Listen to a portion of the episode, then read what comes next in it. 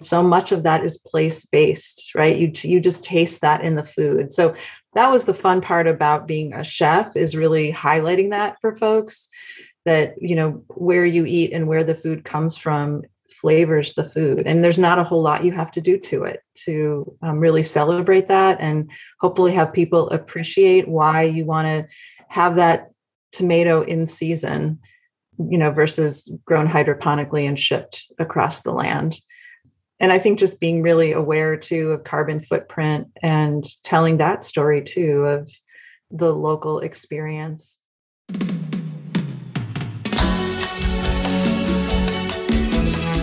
Welcome. Bienvenidos. En Vítame. Welcome to Nourish by MN350. The podcast that features visionary leaders We're creating the regenerative, Inclusive local food economy we need. to meet the challenge of climate change.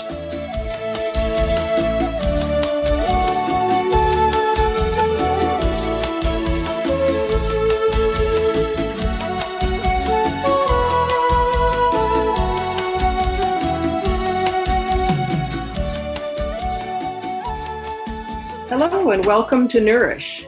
We're coming to you from the original homeland of the Dakota and Anishinaabe peoples, or what is known now as Minnesota. I'm your host, Marita Bougeau. I'm the architect of the Headwaters Community Food and Water Bill and a member of MN350's Food Systems team. Today, we welcome Lori Stern, the Executive Director of Midwest Organic and Sustainable Education Service, also known as Moses Organic, and former chef and owner of Cow and Quince Restaurant. We also welcome Stefan Myers, who serves as the General Project Coordinator of the Finland Food Chain located in Finland, Minnesota. Welcome, Lori and Stefan. I've really been looking forward to this conversation. Thank you. Thanks a lot glad to be here So let's start with just some brief introductions. Um, as I said, Lori, you're serving in this position as the executive director for Moses Organic, and you bring to this role a background of work related to community and environmental health, as well as social justice and food access. And then in 2014, you began a new venture, a community supported restaurant called Cow and Quince, located in New Glarus, Wisconsin. And the restaurant's website, which unfortunately, due to the pandemic, is closed now um, and has reformulated, but it tells us that Cow and Quince open to provide local families and visitors access to the farm bounty that surrounds us in New Glarus. So, Lori, can you tell us more about your role now at Moses Organic, but also how it is that you came to create Cow and Quince? So, in terms of my role at Moses, I'm the executive director. Um, I think that being in this role currently um, made a lot of sense having come from running a, a locally sourced restaurant. So, I think um, you know you you talked about my background. I was never a restaurateur. I'd never worked in a restaurant before I owned one, which is sort of crazy but ultimately the restaurant grew out of this deep desire to demonstrate to folks that it is possible to eat local year round even in the upper midwest and we had a farm stay so we had a small farm and we were really committed through that process to connecting folks with the food that they eat and where it comes from. And so a lot of our guests would kind of ask us after breakfast which for the most part you know we would try and basically create a breakfast that happened out of what was growing on the farm and the animals we were raising. Um, you know where could we go to eat and have local food? And there just really wasn't anywhere. And so that is sort of where the restaurant came from. You know one example i think that's really clear is so we would have a blt year round but when tomatoes were in season it was what you would think of as your regular BLT. But when they weren't in season, we didn't have tomatoes because there weren't any growing anywhere. And so we made tomato jam by putting up all the tomatoes that we could while tomatoes were in season. And so making those tweaks for folks to understand. And there were a lot of people, I think, that still, even six years later, resisted coming in because they said, What could you possibly eat in the Midwest in the winter? And so for me, that the restaurant was very much uh, a mission driven affair. Um, most of our food, I think, uh, when we did the data, over 75% of what we put on people's plates came within from within 35 miles of where the restaurant was located. Going into the role that I have at Moses is an educational organization. My graduate degree is in adult learning and adult education, and coming at it with that social justice, food access, uh, policy background, it just seemed like a really nice, um, it was a nice place to land that I could use the skills that I had gained over a longer career than the six years that I was, you know, chef owner of a restaurant, um, kind of up, apply what I learned in working with farmers that came to my back door in sourcing the food and seeing the struggles of, you know, small, diverse organic farms it just came together. And i think the folks at moses that hired me i think were appreciative also of the fact that you know within the context of the restaurant business and certainly the pandemic the ability to be flexible and pivot and meet the needs and kind of take the organization to the next place that it needs to go is very much kind of what i've been tasked with. Um, but yeah i mean that's kind of how i ended up owning a restaurant and uh, and then how i ended up here at moses. Well there's a lot to uh, unpack there um, we'll come back to some of that. I'd like to hear from Stefan now. You're managing various projects within the Finland food chain, and you have very deep roots in farming, but your focus is clear small scale, diversified farming systems that blend into regional environment, enhance the productivity and health of the land for all species, while maintaining a strong focus on the power of local farms as an economic base for communities. You know, I'm thinking that our listeners will have already heard some common themes in the work that you do, and I want to highlight these, but let's first begin with some specifics. You know, how is it that you ended up in Finland, Minnesota, um, a very tiny town in a beautiful part of northeastern Minnesota. You know, what's happening in Finland? and surprisingly, there's a lot happening in Finland for uh, for this area.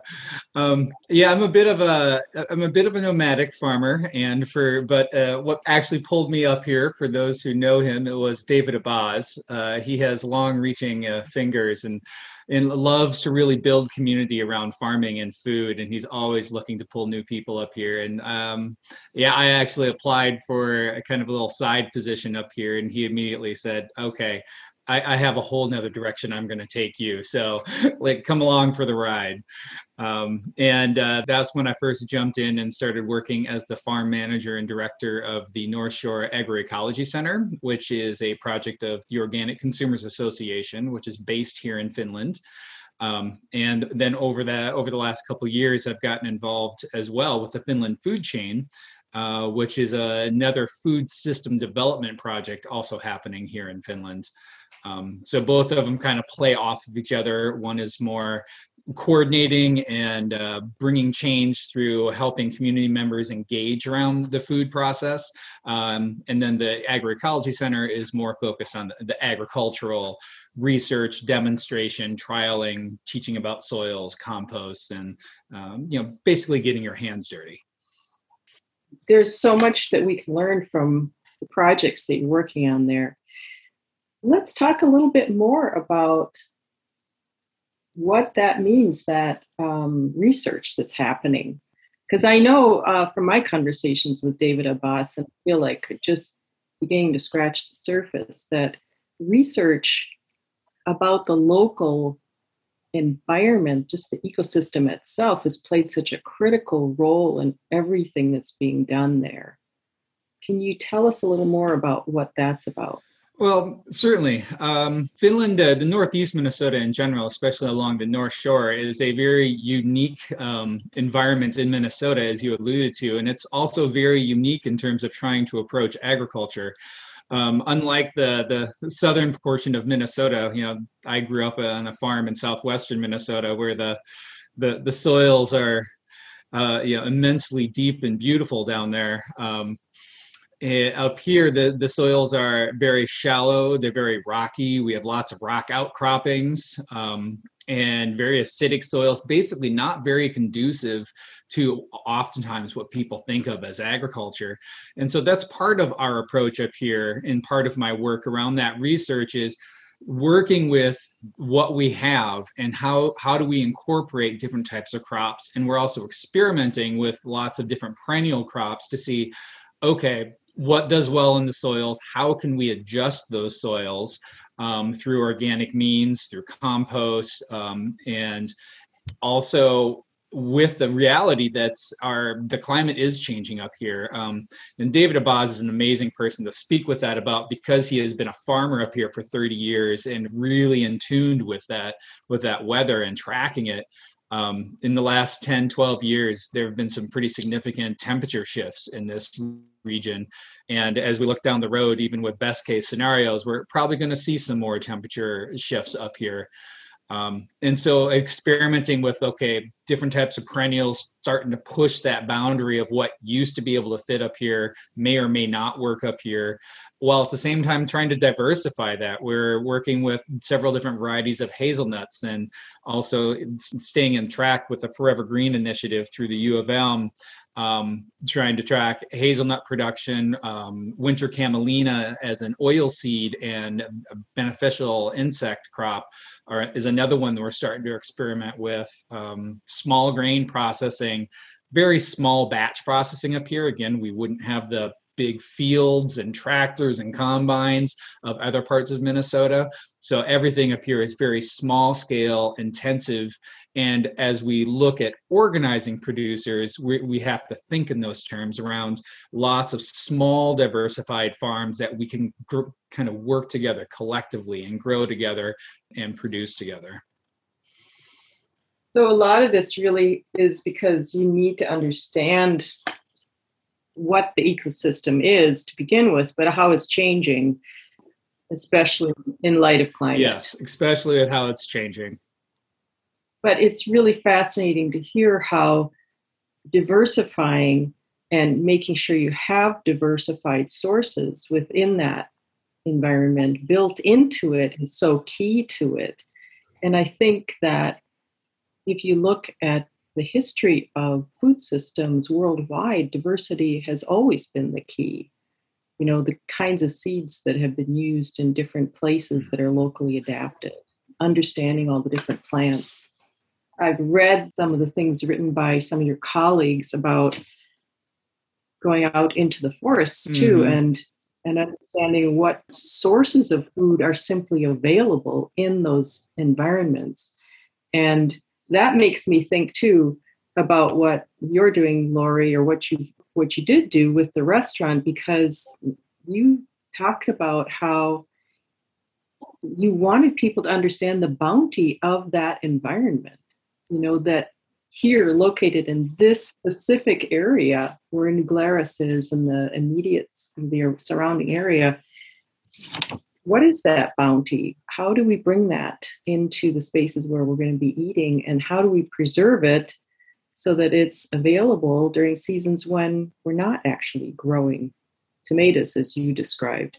You know, one thing I love about really eating seasonally and being tied to your ecosystem and climate is just the kind of the nature of the seasons and how your eating changes with that and just how actually if you think about i have i have a bit of a yoga practice and thinking about ayurveda and um, ayurvedic eating and we we as human beings just do better actually eating seasonally with what's available. That is what our body needs at the time. I just love these connections with human health too. And i I do remember, you know, normally if I were still in the restaurant as we come into these warmer days and feel spring is just around the corner, we start thinking about, you know, ramps and morels and um, most of what we would be bringing in fresh at this time of year would be foraged.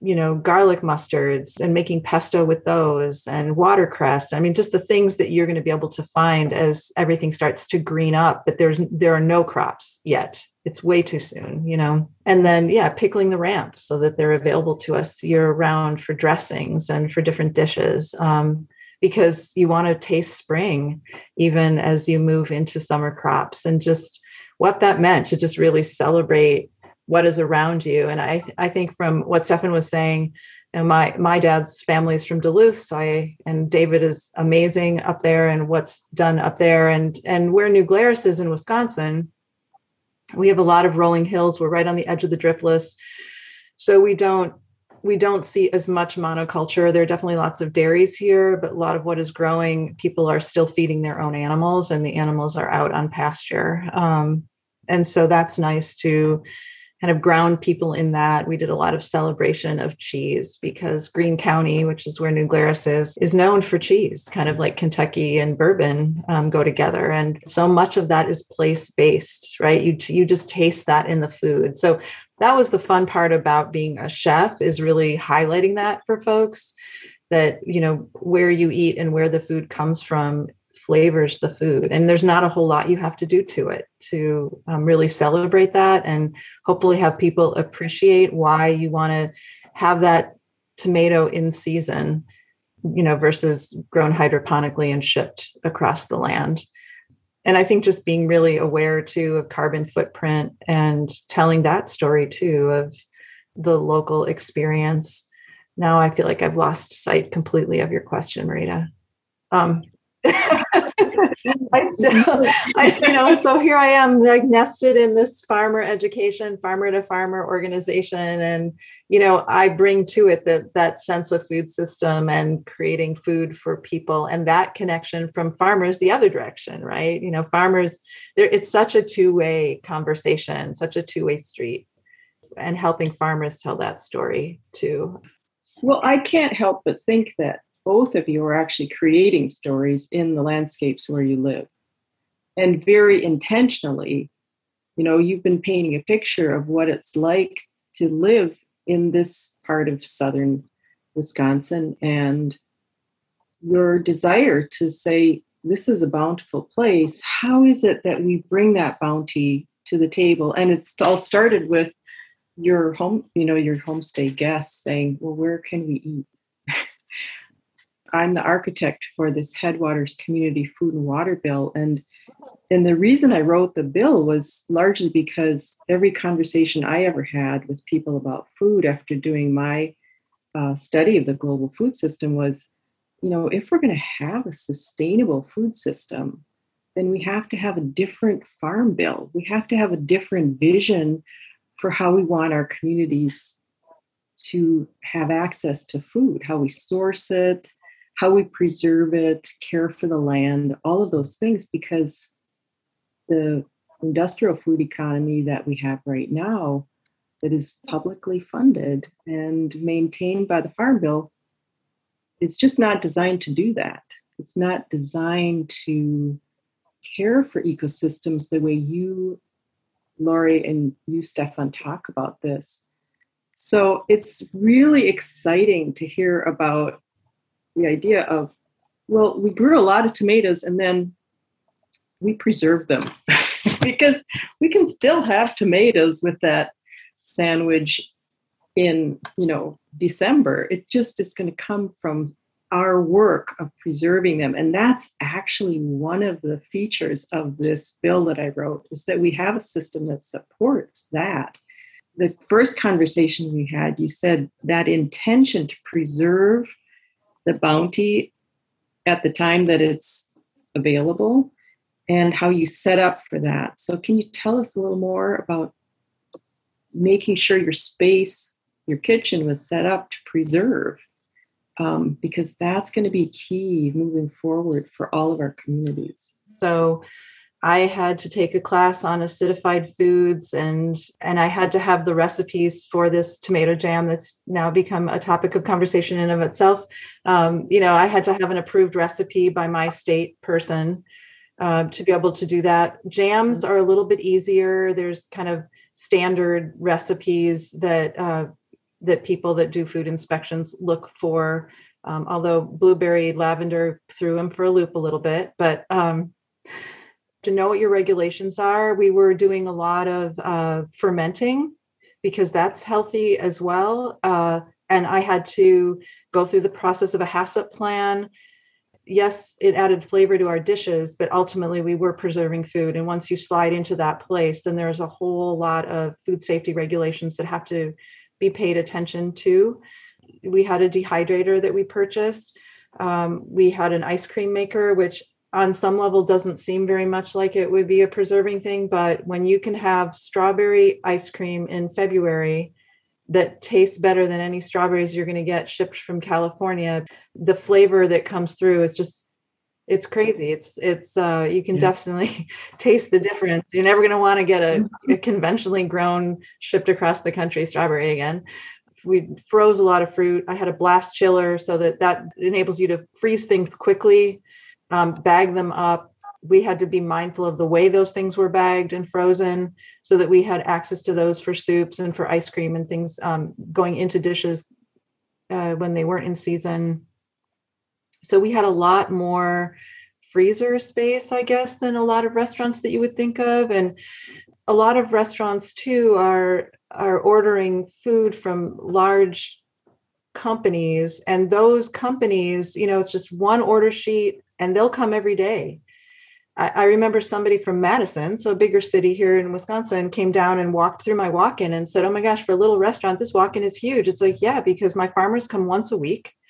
I don't mm-hmm. have that. Oh, shoot, I forgot mm-hmm. to order the asparagus. The truck shows up the next day. Um, it was, you know, I had a one shot at it. And when we think about more people um, doing this in restaurants and in institutional settings, that's part of the training too, is kind of understanding when you're working with smaller scale that you can't just oh i forgot it the truck will come back tomorrow. And teaching both directions of how that works um, is part of the setup and having a real clear um, tracking mechanism and you know looking at uh, you had mentioned the farm bill and some of what is out there currently Right now, there's uh, some rules being written related to food safety that folks may want to pay attention to, because if we're looking at really um, elevating and leaning into smaller, diverse farms, which we at Moses absolutely think would be critical. I mean, we certainly saw it with the pandemic, the lack of resilience that we have in our food system and the fragility of going corporate and big. Um, but you know, then there are these rules about traceability and food safety concerns, and I there were no steps between the farm and my kitchen door. I, I, mean, all of my farmers were organic, and so they already had robust record keeping systems that we don't want to be putting um, burden on small farms and small food operations that are doing this sort of preservation, putting things up, canning things, making jams um, when the, the, traceability issue is almost none because they bring the food in from the farm. The farmer is certifying organic. In my case, they have all the records of where the seed came from, what they put on the crops, all of that already was there. And so we just need to be mindful that we don't build these systems that, again, as you said, Marita, are so focused on kind of big, big, large industrial ag at the cost of what we know we're going to need, which is smaller localized food systems. I, I want to go back to the Finland food chain and hear from you, Stefan, really, you know, why you're doing this local system. What what's the purpose as far as the community is concerned for pursuing this and maintaining it and growing it? Well, certainly, you know, lying as I had kind of mentioned earlier, or I think you had mentioned uh, at the beginning of this, that I, I, do firmly believe, having grown up in on a farm in farm country, and just old enough to kind of remember back in the '80s um, that it, the farms really were the economic backbone of, of our of our town, and of course, you know, a lot of that has kind of faded away in my home region um, as farmers went out of business um, or they retired and the kids didn't take over the farm. you know but i do firmly believe from that experience that i do think farming is a very important economic component of small rural areas that certainly feeds my passion and that certainly feeds the passion i think of a lot of people around here on the producers end recognizing that you know we do need to diversify the, the economy up here um, you know we, we have logging and mining jobs which are, important economic um, reservoirs for this region uh, but we also need to have other types of work because um, not everybody is capable or interested in, in those two particular pursuits. And so maybe they, you know, we do need food. We do want to feed people. We are kind of at the end of the road up here, so getting things is is kind of difficult. Um, you know, any kind of product, and you know, we we don't even quite get those trucks that want to stop up here every day. That's a, I think that's a bit of a luxury uh, uh, up here you know so there's that part of it like looking at the economic impact of people being able to have diversified eh, income streams um, while at the same time we are part of that growing awareness around wanting to know where our food comes wanting to support local farmers um, you know, we've had a growing farmers market up here, which, and, and I, I, agree with your assessment there that farmers markets, on from the farmer's point of view, can can kind of not necessarily be the best um, in terms of an economic return, um, but at the same time, they are an important cultural component of the local food system, and and that does bring people around. And we've seen a lot of the community supporting our, our small farmers market, um, which has been wonderful the awareness around where our food comes from the, i think the consumer end there are more and more people wanting to, to find a good local healthy food. Um, and again finding organic food up here in, in the local stores is, is very difficult um, so I think that's another reason why there are people who are like they love being able to get more farmers and support the farmers up here that are growing food fresh and organic, and um, so it, it, provides them an access, which you know it's uh, up here is a bit of an issue. So I'd say there are several reasons that I think spur different people in the community towards wanting to support the Finland food chain and its efforts. I know that what's happening in uh, northeastern Minnesota echoes what you just described, only in their environment. So, for instance, Stefan, I know you're that you're trying to process wild rice that can be harvested in northeastern Minnesota, and having a processing facility to be able to do that. That's one thing I'd love to hear more about and then tell us more about how the the Finland food chain is is trying to create an environment to make sure this all of this works, which is what I'm hearing Lori talk about too. Certainly, yes, and um, I, I, think at the at the core of what the Finland Finland food chain is seeking to accomplish, and our process is is community collaboration. Um, which of course has been very uh, complicated over the past year because of the COVID pandemic. But you know it is something that we're still are striving for and getting a lot of community input about okay how do our consumers and end users look at the food system up here? How do they interact with it? And we had a big community process at the beginning of this grant work that we started a couple years ago which was the birth of the finland food chain. And one of the big community uh, loud and clear the community was like we want to be able to process wild rice um, there are a lot of avid ricers up in this area, and they've been decreasing in number because uh, more and more of the processors are going out of business. They're retiring or passing on, and so lots of the ricers are having to travel three, four, five hours to get to a decent processor. We heard from the community we want to see find a way that we can start to process rice locally the Finland food chain decided to actually take that even a step further um, and apply for a grant that that will allow us to actually train new young ricers to to get more people interested in ricing.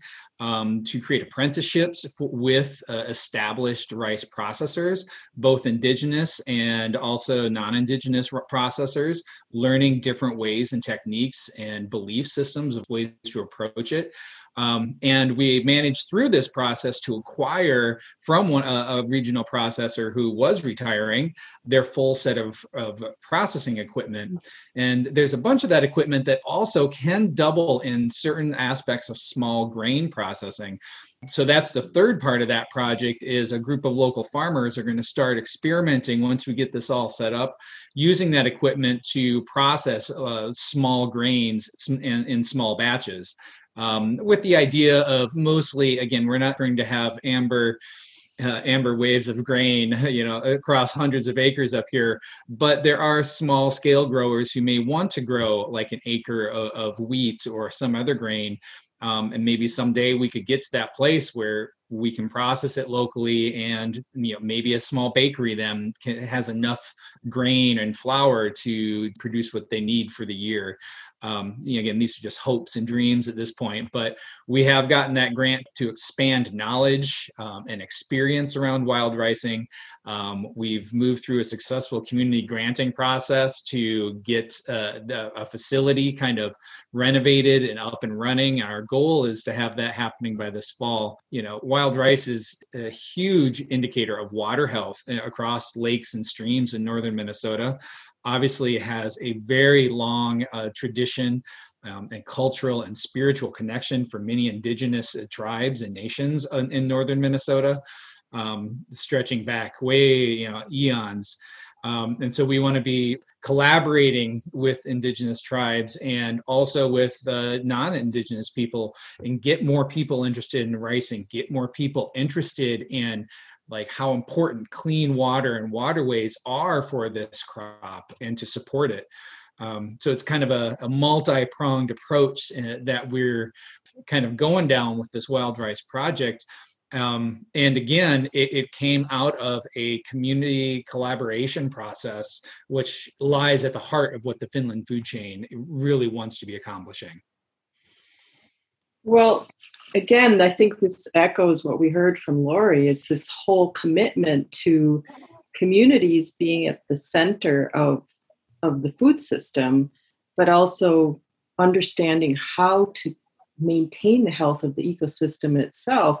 As you say, you end up with clean water that then also becomes that environment for the wild rice to thrive there's long history, of course, of indigenous communities in these ecosystems mm-hmm. and their dependence on the sacred value in which they hold these ecosystems and the wild rice that it generates. It's such a gift to us. It seems like now we're at this point where we're saying, we know we're not going to be able to rely on an industrial system that produces greenhouse gases and the byproducts of the system are contamination of water. If we can focus, as you're doing there, on having those healthy ecosystems, we're going to have the clean water that comes with it. Um, it's really exciting to hear about the projects that you're doing and and how all of these things come together to really make it a wonderful, livable place too. We started with this part of the conversation because it was about creating those environments where you can actually preserve the food. So that's part of your story is you know being able to preserve the wild rice. Are there other things specifically you want to tell us about the food chain's work in that area or farming projects, for instance? But another one kind of in that area is maybe less about preserving specifically, but certainly storing, um, is working towards a community root cellar. Uh, and we're right now working with a small neighborhood on the outskirts of Silver Bay. There's a single landowner there who has expressed interest in in building basically on his land a community root cellar that can be used by multiple neighbors surrounding him and we we definitely are big advocates of of you know root cellar technology which has been around for so long and is such a simple solution towards storing food Um, and our, our end goal is certainly as we kind of start exploring this idea of like a, a food hub in, in this area and the food processing center that we would um, incorporate into that a larger community root cellar so that small scale producers who maybe don't have the funds to produce uh, their own root cellar um, or in, in, in, Finland's case, oftentimes they're they can get very snowed in and very difficult to kind of come down off their hills in the middle of the winter. Mm-hmm. Being able to bring the food into the fall into a central location that's located close to the Finland co-op, which then can be used to supply the Finland co-op with uh, lots of these stored root crops throughout the winter. Um, we see that as again a win-win. It, it supports the small growers, it supports the local community to feed itself, it supports the Finland co-op in town, so it has access to purchase directly from uh, like a small food hub with a root cellar. Um, so storage is a huge thing as well. And then, of course, growing the right types of crops that store well over the winter. And and of course, there's great value in knowing that it's there and that you're not dependent then on, as Lori was talking about, something that's shipped from a long distance. You've managed to grow and then be able to store it right there and have it available. Mm. This reminds me of, you know, stories from decades ago when so many families actually had root cellars. One of the parts of the Headwaters bill is to create this system, I'm calling it energy management system, where you would have storage facilities for the bounty from the seasons that are right in your communities and available. And actually, I was having a conversation with some leaders on the north side in Minneapolis last evening, and one of their projects is to do emergency prep and recovery planning for their community, understanding that whether it's about food and water or whether it's about um, losing power, whatever happens during an emergency, they know they're going to need to be prepared and they don't feel prepared. In this bill, there's actually resources for developing those emergency prep and recovery plans as well, knowing that uh, we always need to be prepared for emergencies, but with climate, uh, some of the things we're seeing, it's going to be even more important that we know that our food sources are available in our communities when we need them. And having those root cellars you're describing seems like a really key feature of that. I'm really curious about, uh, Lori mentioned that they had a dehydrator for preserving some of the bounty in that part of Wisconsin. I'm curious if if that's another part of the system that you're working on there at the Finland food chain. I have friends that go uh, blueberry picking in the woods up yes. there. This is a popular thing. If you can, if you can get those berries before the bears do. Sometimes you have to push them out of the way. yeah. I mean that that competition is worth it though for the blueberries, right? Um, yeah, and so certainly one of the the Friends of Finland is a our parent organization, and they actually run our new community center, the Claire Nelson Community Center up here. Which when they built it about ten years ago, they incorporated a, a full scale commercial kitchen into it, um, and it's used mm. as kind of that purpose of um, business incubator for food businesses. And a couple have actually come out of there in the past few years. And that certainly would have the capacity in there if people wanted to, you know, rent it for an afternoon and bring in their berry harvest and do that kind of dehydrating and processing. Um, certainly, the Finland food chain, you know, has visions down the road of uh, once we kind of kind of get our feet under us even more is potentially helping local producers develop their own branding um, and that could incorporate food processing dehydrating or, branding our own local maple syrup uh, you know etc so yes for sure. And of course the the woods in that part of minnesota has for a number of decades now become more maple than it had been I remember seeing 30 years ago the tiny maple seedlings that were starting to come in the forest floor, replacing the birch that had been prevalent and that had begun to die out through the birch borer. So there's another potential source for food with the, the maple sugar harvest. Yep, yep. I'm thinking, Lori, that you must be hearing in in the story of what's happening in Finland similar thoughts about you know the picture that you created that you your communities have been creating in southern Wisconsin. The idea of this being the norm. What if we normalized a source to table approach where communities actually generated local food in the way that you're doing? I'm curious lori about the farmers that you connected with can you tell us more about their stories and, and how they felt about having a place they knew they could bring their food? Yeah, and that was definitely part of the heartbreak of the pandemic is that a lot of these farmers that sourced to restaurants that were, you know, trying to rely on locally sourced food, they had to pivot because Mm. th- those farmers that did a lot of work with restaurants um, and wholesale markets just everything sh- shifted as did those farmers that were selling direct to consumers at farmers markets that suddenly didn't have the traffic um, so I, I i'm glad that they were able to find other places through the food box programs and some of these larger companies that have basically commissary kitchens. They're serving their staff who are all suddenly working from home and they had the ability to just bring in large amounts of food and get it out to, you know, low income housing, to food banks, uh, which I loved. I love the fact that all of a sudden,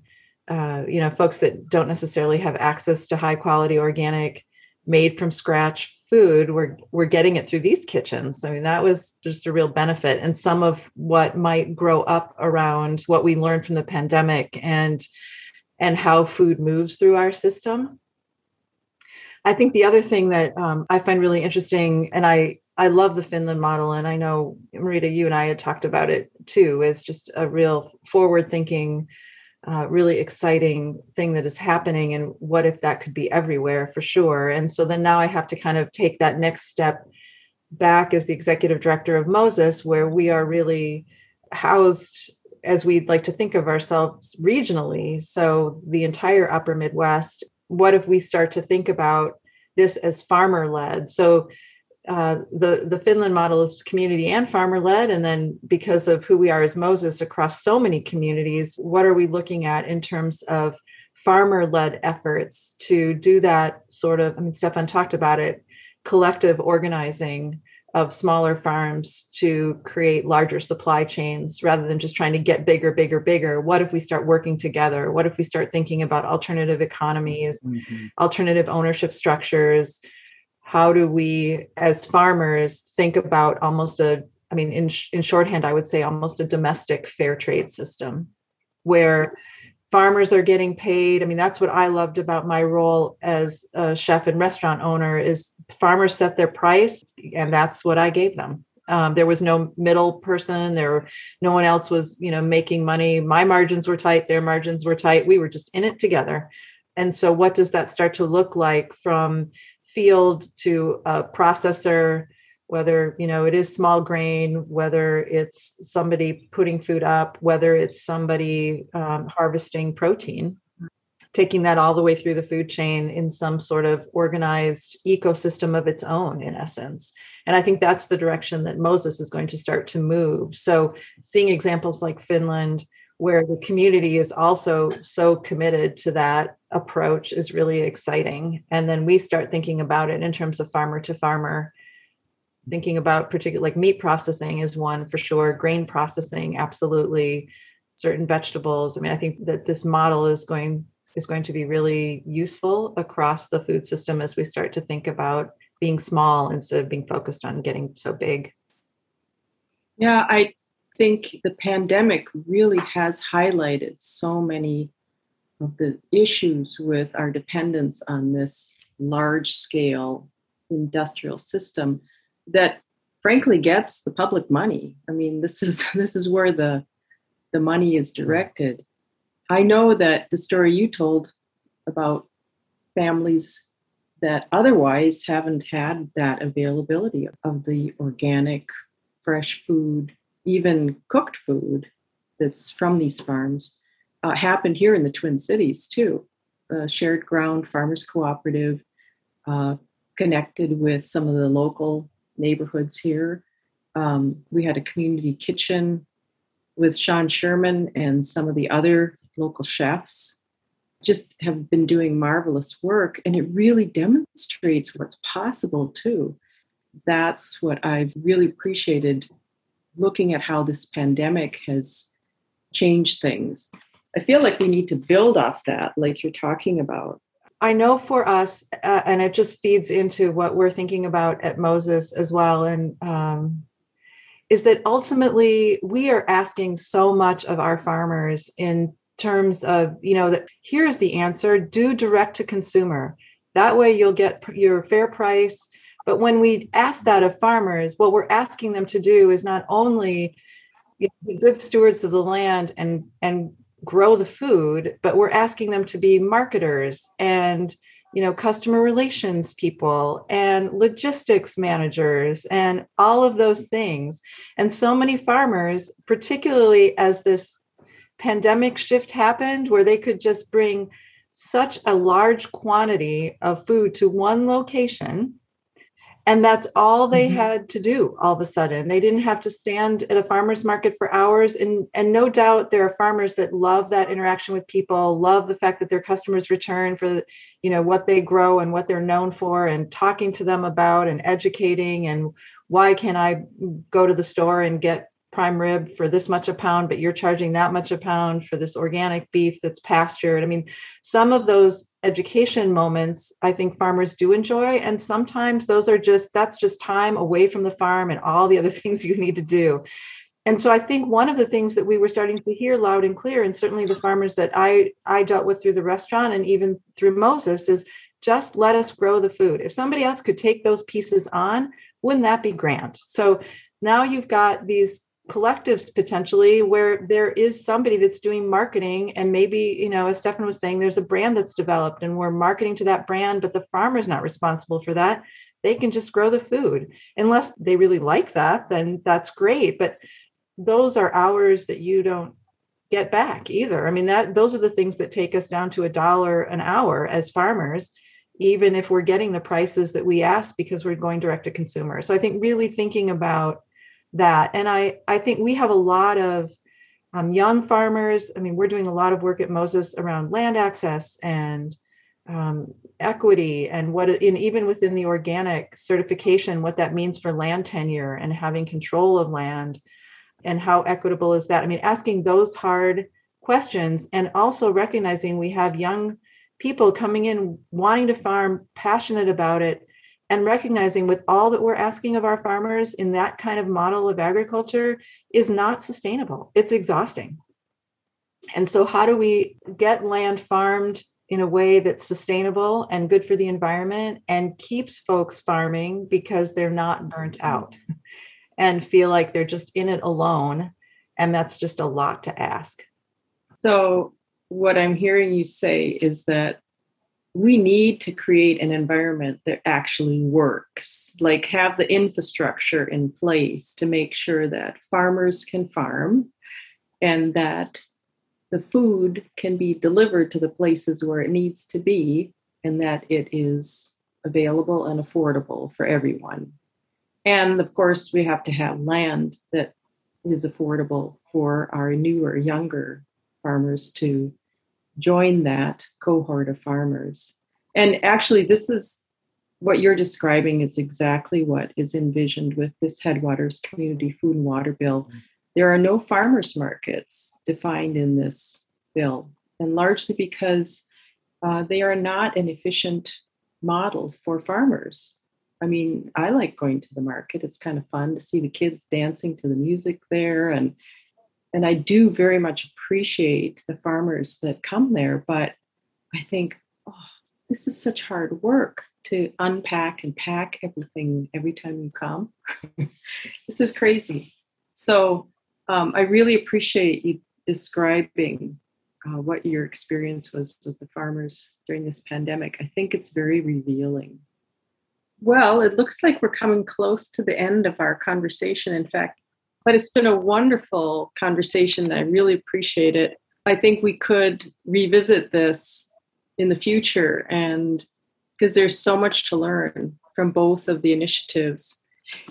I do want to thank you and on behalf of MN350 Nourish and the food systems team, both of our guests, Lori Stern, Executive Director of Moses Organic and former owner of Cow and Quince Restaurant, and Stefan Myers, the project coordinator for the Finland food chain located in Finland, Minnesota. So MN350, of course, would really like to support the work that our guests are doing. Lori, can you tell us what listeners might do to support what that you're endeavoring to do right now? Yeah, thank you for that opportunity. So our website is uh, mosesorganic.org. And uh, there are lots of great programs you can donate to. We are really focused on farmer to farmer education. We have a mentor program, we have a women's farmer program. All of that is on the website. We're going to be hosting a series of field days this summer that folks might be interested in. Get get you out on the farm. Um, it's looking like with the pandemic, we know how to be socially distant and and be outside together. So we're really looking forward to in-person field days this summer um, after virtual field days last summer. So all of that information is on our website, mosesorganic.org. Wonderful. And Stefan, could you tell us how we can support the Finland food chain? Well, certainly you can uh, find out uh, about us and all the different projects we're working on uh, at finlandfoodchain.org. Um, on there, you can see all the different uh, webinars that we have been uh, that we've been putting on over the last year, as well as kind of updates and all the individual projects that we are working on. Um, yeah, I, I guess uh, in terms of uh, supporting us, it's just stop in and say hello, um, which is kind of again at the end of the road. But otherwise, I'd say if you just want to learn more about us and what's going on, just uh, track us at finlandfoodchain.org.